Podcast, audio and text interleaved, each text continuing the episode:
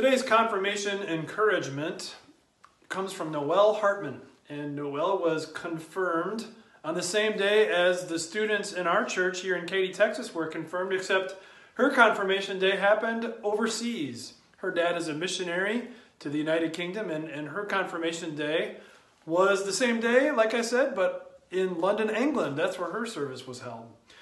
The verse that she picked is really a whole psalm, and in this psalm, 121, the words watches over you come up regularly. Now, is that a good thing or a bad thing?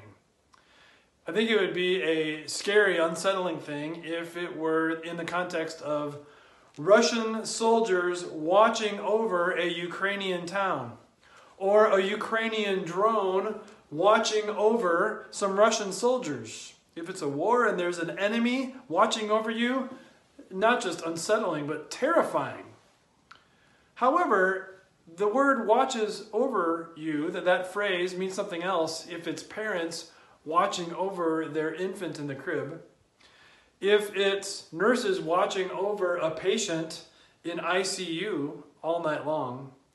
If it's a general watching over his soldiers and that general is so faithful it is well known among the soldiers that he would rather give up his own life and spare theirs than the other way around.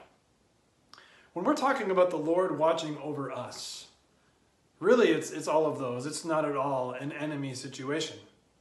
When you know Jesus as your Savior, the incredible perk you have the rest of your life is the confidence that the Lord is watching over you.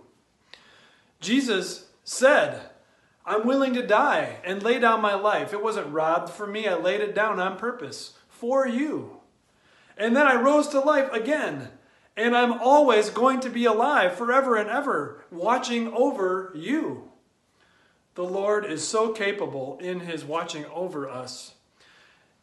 It doesn't matter where you are, it doesn't matter what you're doing, it doesn't matter what situation you find yourself in. He is easily found, he is right there by your side. He's able to watch over you even during uncertain times in the present or future. He is excited to watch over you even during times that otherwise you would fall apart and, and have a meltdown. The Lord watches over your coming and your going. The Lord watches over you now and forever. The Lord is your shade, your peace, your relief in your most important stuff in your right hand. The Lord is always watching over you, and He's glad to do it. It isn't hard for Him. He doesn't need to take a break like we human beings need to take breaks from watching over others as well as even just simply watching over ourselves. You know, that's something we're thinking about too, isn't it? That self control is hard enough. Watching over your own life is enough of a challenge, let alone watching over anyone else's. And our Lord is so powerful, so gracious, so interested that He is thrilled to watch over you any situation every day, all the time, from this day forward. Listen to all of these powerful, wonderful, comforting, encouraging, and empowering thoughts coming through as I read Psalm 121 for you. I lift up my eyes to the mountains. Where does my help come from? My help comes from the Lord, the maker of heaven and earth. He will not let your foot slip. He who watches over you will not slumber. Indeed, he who watches over Israel will neither slumber nor sleep. The Lord watches over you. The Lord is your shade at your right hand. The sun will not harm you by day, nor the moon by night.